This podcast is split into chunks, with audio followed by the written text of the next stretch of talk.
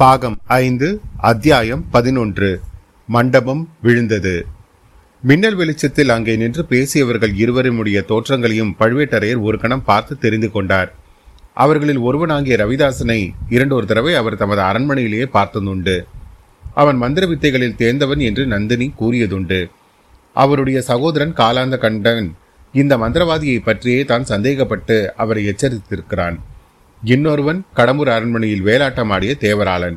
அவனை தாம் பார்த்தது அதுதானா முதல் தடவை?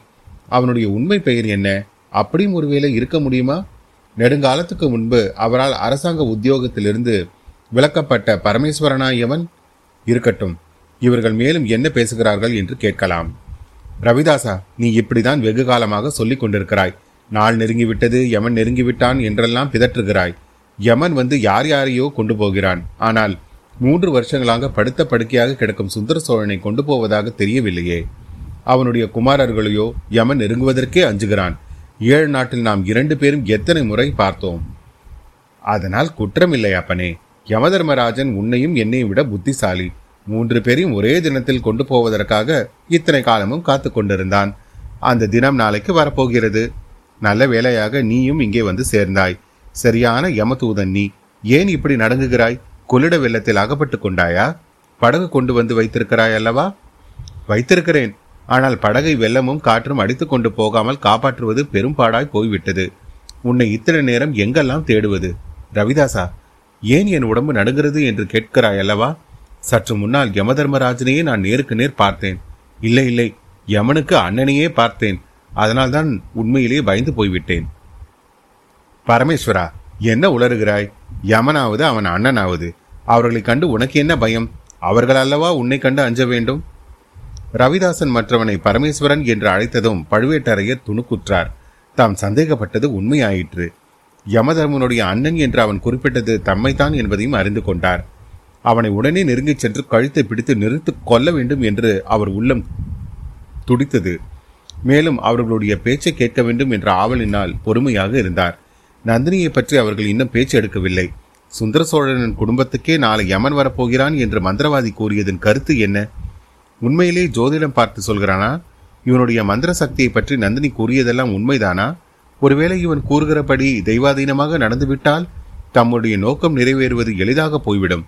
சோழ சாம்ராஜ்யத்தை பங்கீடு செய்ய வேண்டிய அவசியமே ஏற்படாது. ஆனால் இந்த பரமேஸ்வரன் இவனுக்கு என்ன இந்த விஷயத்தில் கவலை? ஆம் இருபது வருஷங்களுக்கு முன்னால் சோழகுலத்தையே அழித்துவிடப் போகிறேன் என்று சபதம் செய்துவிட்டு போனவன் அல்லவா இவன்? இவன் தம்மை பற்றித்தான் அவன் ஏதோ பேசுகிறான். என்ன சொல்கிறான் என்று கேட்கலாம். நீ என்னிடம் சொல்லியிருந்தபடி இன்று காலையிலே இங்கு நான் வந்தேன். ஆனால் உன்னை காணவில்லை. காற்றிலும் மழையிலும் அடிபட்டு எங்கேயாவது சமீபத்தில் ஒதுங்கியிருக்கிறாயா என்று சுற்றுப்புறமெல்லாம் தேடி அலைந்தேன். கொள்ளிடம் உடைப்புக்கு அருகில் ஒரு சிறிய கோயில் இருக்கிறது. அதில் யாரோ படுத்திருப்பதைப் போல் தோன்றியது. ஒருவேளை நீதான் அசந்து தூங்குகிறாயோ என்று அருகில் போய் பார்த்தேன். யாரை பார்த்தேன் என்று நினைக்கிறாய்? ஷாத் ஷாத் பெரிய பழுவேட்டரையரை தான். மந்திரவாதி ஹஹஹா என்று உறக்க சிரித்தான். அதை கேட்ட வனத்தில் வாழும் பறவைகள் கிரீச் என்று சத்தமிட்டன. ஊமை கோட்டான்கள் உருமின. பழுவேட்டரையனை பார்த்தாயா? அல்லது அவனுடைய பிசாசை பார்த்தாயா? என்று ரவிதாசன் கேட்டான். இல்லை பிசாசு இல்லை. குப்புறப்படுத்திருந்தவனை தொட்டு புரட்டி போட்டு முகத்தை நன்றாக உற்று பார்த்தேன். ரவிதாசா யமனுக்கு அண்ணன்கள் இரண்டு பேர் இருக்க முடியுமா? பழுவேட்டரையனைப் போலவே அதே முகம் அதே மீசை அதே காயவடுகள் இவற்றுடன் மனிதன் இருக்க முடியுமா? நீ பார்த்தவன் பழுவேட்டரையன் தான் சந்தேகமே இல்லை. நேற்று மாலை பழுவேட்டரையன் படகில் ஏறி கொள்ளிடத்தை தாண்டி கொண்டிருந்தான். கரையருகில் வந்தபோது படகு காற்றினால் கவிழ்ந்து விட்டது. அவனுடைய பரிவாரங்களில் தப்பி பிழைத்து கரையேறியவர்கள் இப்போது கூட கொள்ளிடக்கரையின் ஓரமாக பழுவேட்டரையனை தேடிக் கொண்டிருக்கிறார்கள். அவன் வெள்ளத்தில் மூழ்கி செத்துப்போயிருக்கலாம் என்று சந்தேகப்படுகிறார்கள். உடைப்பு வரையில் போய் பார்த்துவிட்டு அவர்கள் திரும்பி வரும்போது பேசியதை நான் கேட்டேன். ஆகையால் நீ பார்த்தவன் பழுவேட்டரையனாகவே இருக்கக்கூடும். ஒருவேளை அவனுடைய பிரேதத்தை நீ பார்த்தாயோ என்னமோ? சச்ச இல்லை இல்லை. செத்து போயிருந்தால் கண்விழிகள் தெரியுமா? நான் புரட்டி பார்த்தவனுடைய கண்கள் நன்றாக மூடியிருந்தன.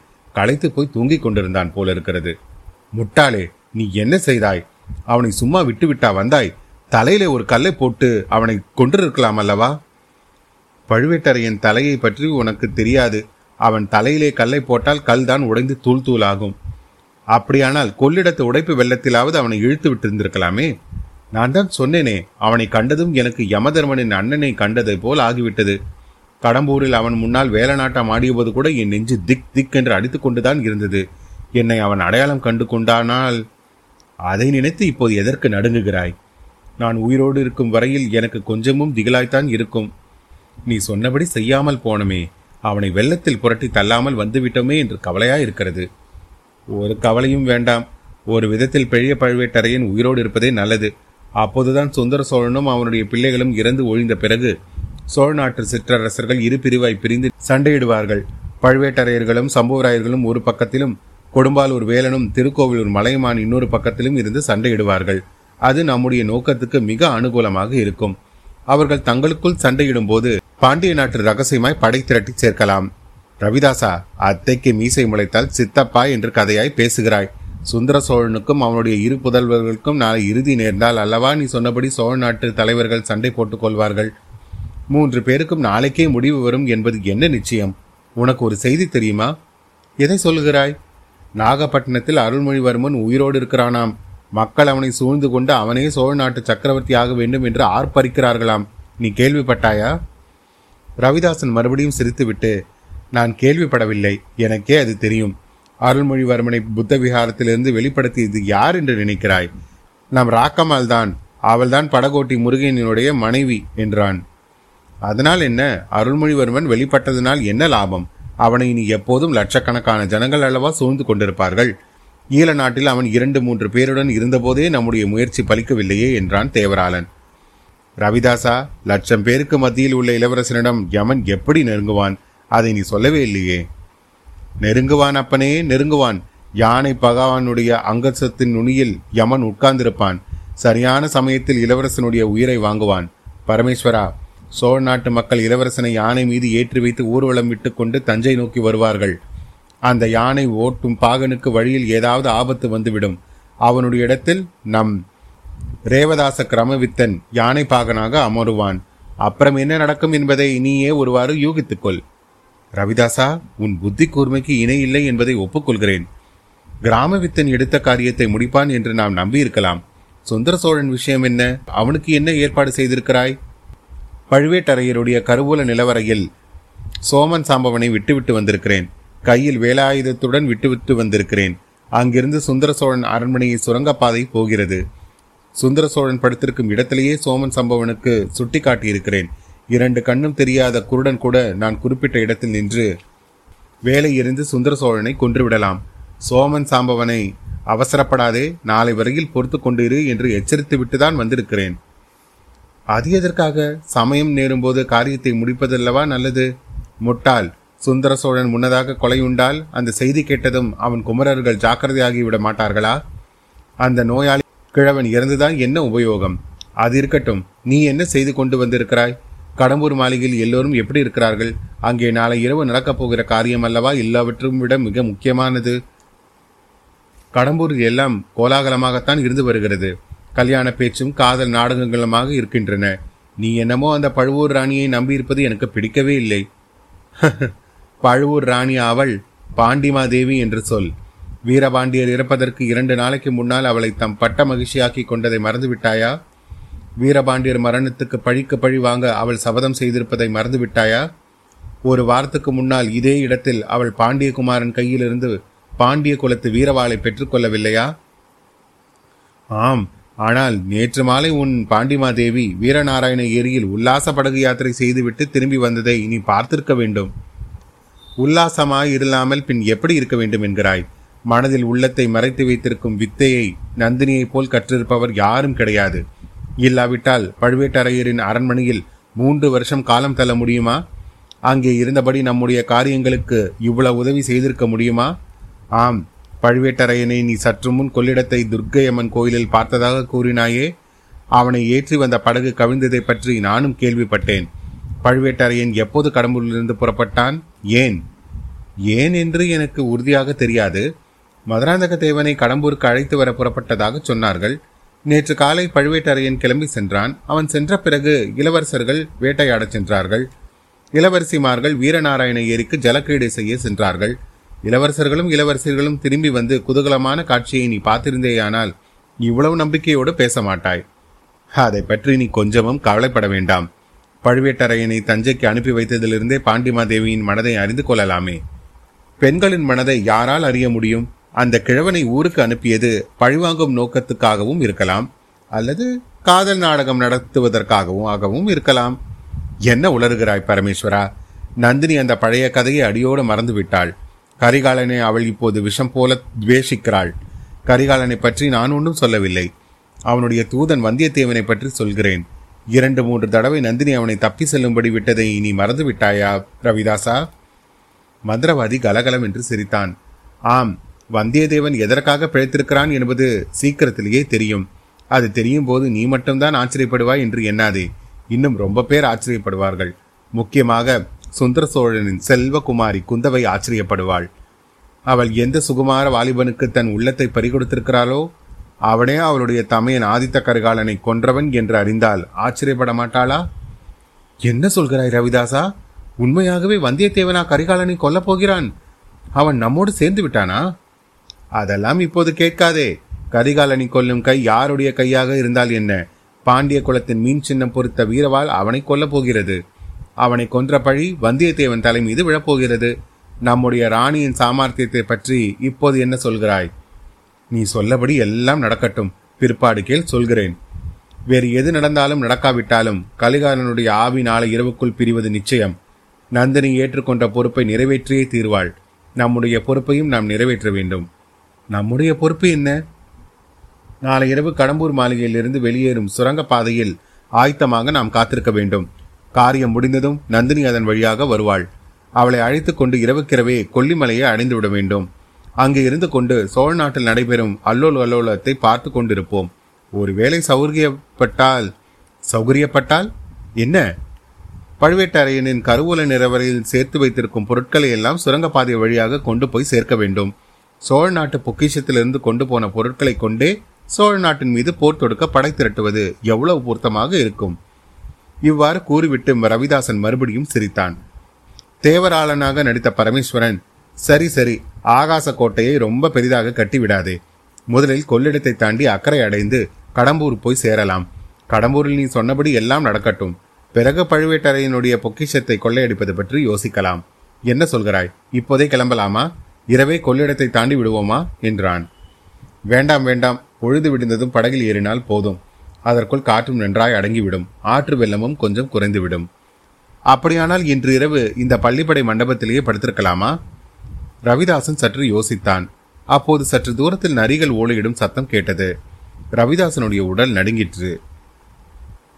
ரவிதாசா கோடிக்கரை புதைச்சேற்றில் கழுத்து வரையில் நீ புதைக்கப்பட்டிருந்து சுற்றிலும் நூறு நரிகள் நின்று உன்னை தின்பதற்காக காத்திருக்கும் பயங்கரத்தை நீ அனுபவித்திருந்தால் இப்படி சொல்ல மாட்டாய். சிங்கத்தின் கர்ஜனையும் மத யானையின் ஓலத்தையும் கேட்டு எனக்கு பயம் உண்டாகவே இல்லை. நரியின் ஓலையை கேட்டால் குலை நடுங்குகிறது. வா வா இந்த நடுகாட்டில் இரவில் தங்க வேண்டாம். வேறு எங்கேயாவது கிராமத்துக்கு பக்கம் உள்ள கோயில் அல்லது சத்திரத்தில் தங்குவோம். இல்லாவிட்டால் கொள்ளிடக்கரையில் உள்ள துர்கை கோயிலை பற்றி சொன்னாயே அங்கேயே போவோம். இன்னும் அந்த கிழவன் அங்கன் படுத்திருந்தால் வெள்ளத்தில் அவனை இழுத்து விட்டு விடலாம் அதுவே அவனுக்கு நாம் செய்யும் பேருதவியாக இருக்கும். நாளை மறுநாள் வரையில் அவன் உயிரோடு இருந்தால் ரொம்பவும் மன துயரத்துக்கு ஆளாக நேரிடும். மேற்கூறிய சம்பாஷணையை ஏறக்குறைய ஒன்று விடாமல் பழுவேட்டரையர் கேட்டுக்கொண்டிருந்தார். அவர்கள் பேசிய ஒவ்வொரு வார்த்தையும் அவருடைய செவிகளில் ஈயத்தை காட்சி ஊற்றுவது போல் இருந்தது. அவருடைய நெஞ்சு பெரிய ஒரு எரிமலை போல் தீப்பிழம்பாய் குதித்திருந்தது.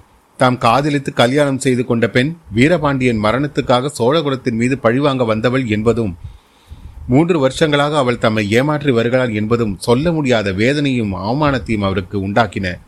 ஆறு தலைமுறையாக சோழர் குலத்திற்கு பழுவூர் வம்சத்துக்கும் நிலை பெற்று வளர்ந்து வரும் உறவுகளை அச்சமயம் பழுவேட்டரையர் நினைத்து கொண்டார். பார்க்க போனால் சுந்தர சோழனும் அவனுடைய மக்களும் யார்? சுந்தர சோழனுடைய பாட்டி பழுவூர் வம்சத்தை சேர்ந்தவள் அல்லவா? சுந்தர சோழனுடைய மக்கள் மீது தமக்கு ஏற்பட்ட கோபம் எல்லாம் சமீப காலத்தில் தான் அல்லவா? ஆதித்த கரிகாலன் ஏதோ சிறு பிள்ளைத்தனமாக நடந்து கொண்டான் என்பதற்காக மலைமானி நமக்கு பிடிக்கவில்லை என்பதற்காக எவ்வளவு பயங்கரமான சதி செயல்களுக்கு இடம் கொடுத்து விட்டோம். சோழர் குலத்தின் தீரா பகைவர்களான பாண்டிய நாட்டு சதிகாரர்கள் நம்முடைய அரண்மனையில் இருந்து கொண்டு நம்முடைய நிலவரை பொக்கிஷத்திலிருந்து திருடி போன பொருளை கொண்டே சோழகுலத்துக்கு விரோதமாக சதி செய்யும் செயல்களில் ஈடுபட்டிருக்கிறார்கள் என்று நினைக்கும் போது மனவேதனை அல்லவா ஏற்படுகிறது? இந்த சண்டாளர்களை சொன்னபடி நாளை இரவுக்குள் மூன்று இடங்களில் மூன்று பயங்கரமான கொலைகள் நடக்கப் போகின்றனவா? நம்முடைய உடலில் மூச்சு இருக்கும் வரையில் முயன்று அதை தடுத்தே ஆக வேண்டும். இன்னும் அறுபது நாழிகை நேரம் இருக்கிறது. அதற்குள் எவ்வளவோ காரியங்கள் செய்து விடலாம். இரவுக்கிரவே குழந்தை சென்று தஞ்சைக்கும் நாகைப்பட்டினத்துக்கும் செய்தி அனுப்பிவிட்டு கடம்பூருக்கு கிளம்ப வேண்டும். இந்த பாதகர்கள் அங்கே போய் சேருவதற்குள் நாம் போய்விட வேண்டும். இவர்களை கடம்பூருக்கு வரும்படி விடுவதா? இந்த இடத்திலேயே இவர்களை கொன்று போட்டுவிட்டு போய்விடுவது நல்லதல்லவா? நம்மிடம் ஆயுதம் ஒன்றும் இல்லை. இல்லாவிட்டால் என்ன? வஜ்ராயத்தை நிகர்ந்த நம் கைகள் இருக்கும்போது வேறு ஆயுதம் எதற்கு? ஆனால் இவர்கள் ஒருவேளை சிறிய கத்திகள் இடையில் சொருகி வைத்திருக்கக்கூடும். அவற்றை எடுப்பதற்காக இடம் கொடுக்காமல் இரண்டு பேருடைய கழுத்தையும் இறுக்க பிடித்து நெரித்து கொன்று விட வேண்டும். ஆனால் அவ்வாறு இவர்களுடன் இந்த இடத்தில் சண்டை பிடிப்பது உசித்தமா? இவர்களிடம் தெரிந்து கொள்ள வேண்டிய விஷயங்கள் தெரிந்து கொண்டாகிவிட்டது. நாம் வழிபடும் குலதெய்வமாகிய துர்கா பரமேஸ்வரியே படகு கவிழச் செய்து இந்த பயங்கர ரகசியங்களை தெரிந்து கொள்ளும் பாடியும் செய்திருக்கிறாள். தெரிந்து கொள்ளும்படியும் செய்திருக்கிறாள். சக்கரவர்த்திக்கும் அவருடைய குமாரர்களுக்கும் விபத்து நேரிடாமல் பாதுகாப்பதல்லவா நம்முடைய முக்கியமான கடமை. அதிலும் கடம்பூரில் கரிகாலனுக்கு எதுவும் நேராமல் தடுப்பது மிக மிக முக்கியமானது. அப்படி ஏதாவது நேர்ந்துவிட்டால் நமக்கும் நமது குலத்துக்கும் அழியாத பழிசொல் ஏற்பட்டு விடுமே ஆறு தலைமுறையாக சோழ நாட்டுக்கு பழுவூர் வம்சத்தினர் செய்திருக்கும் உதவிகள் எல்லாம் மறைந்து மண்ணாகிவிடும். பெண் என்று எண்ணி நமது அரண்மனையில் கொண்டு வந்து வைத்திருந்த அரக்கியினால் கரிகாலன் கொல்லப்பட்டால் அதை காட்டிலும் நமக்கு நேரக்கூடிய அவக்கேடு வேறு எதுவும் இல்லை. ஆஹா! அத்தகைய அழகான வடிவத்துக்குள்ளே அவ்வளவு பயங்கரமான ஆழகால விஷம் நிறைந்திருக்க முடியுமா? மூன்று உலகத்தையும் மயக்கக்கூடிய மோகன புன்னகைக்கு பின்னால் இவ்வளவு வஞ்சகம் மறைந்திருக்க முடியுமா? இந்த சண்டாளர்கள் சற்று முன்னால் சொன்னது எல்லாம் உண்மையாக இருக்கதான் கூடுமா? பழுவேட்டரையருடைய உள்ளத்தில் கோபத்தை கொழுந்துவிட்டு எரியும்படி செய்த அந்த சதிகாரர்களின் வார்த்தைகள் ஒரு விதத்தில் அவருக்கு சிறிது திருப்தியும் அளித்திருக்கின்றன. நந்தினி சதிகாரியாக இருக்கலாம். தம்மிடம் அன்பு கொண்டதாக நடித்து வஞ்சித்தும் ஏமாற்றி இருக்கலாம். ஆனால் அவள் கரிகாலன் மீதோ கந்தமாறன் அல்லது வந்தியத்தேவன் மீதோ மோகம் கொண்ட காரணத்தினால் தம்மை வஞ்சிக்கவில்லை. அந்த மௌடிக சிறுவர்களை அவள் பொருட்படுத்தவில்லை. அவருடைய அந்தரங்க நோக்கத்துக்கு அவர்களையும் உபயோகப்படுத்துவதற்காகவே அவர்களிடம் சுமூகமாக பேசி பழகி வருகிறாள். இந்த செய்தி பழுவேட்டரையரின் அந்தரங்கத்தின் அந்தரங்கத்துக்குள்ளே அவரையும் அறியாமல் சிறிது திருப்தியை அளித்தது. கரிகாலன் கொல்லப்படாமல் தடுக்க வேண்டியது தம் குலக உருவத்தை பாதுகாத்துக் கொள்ளவும் தமக்கு என்றென்றைக்கும் அழியாத அவகீர்த்தி நேராமல் தடுத்துக் கொள்ளவும் மட்டுமல்ல நந்தினியை அத்தகைய கோரமான பாவகாரியத்தில் இருந்து தப்புவிப்பதற்காகவும் தான். ஒருவேளை அவளுடைய மனதையே மாற்றிவிட விடுதல் கூட சாத்தியமாகலாம். இந்த சண்டால சதிகாரர்களிடம் அகப்பட்டுக் கொண்டிருப்பதால் அவள் வேறு வழியின்றி இவர்களுக்கு உடந்தையா இருக்கலாம் அல்லவா? இவர்களை இங்கேயே கொன்று ஒழித்து விட்டால் நந்தினிக்கு விடுதலை கிடைக்கலாம் அல்லவா?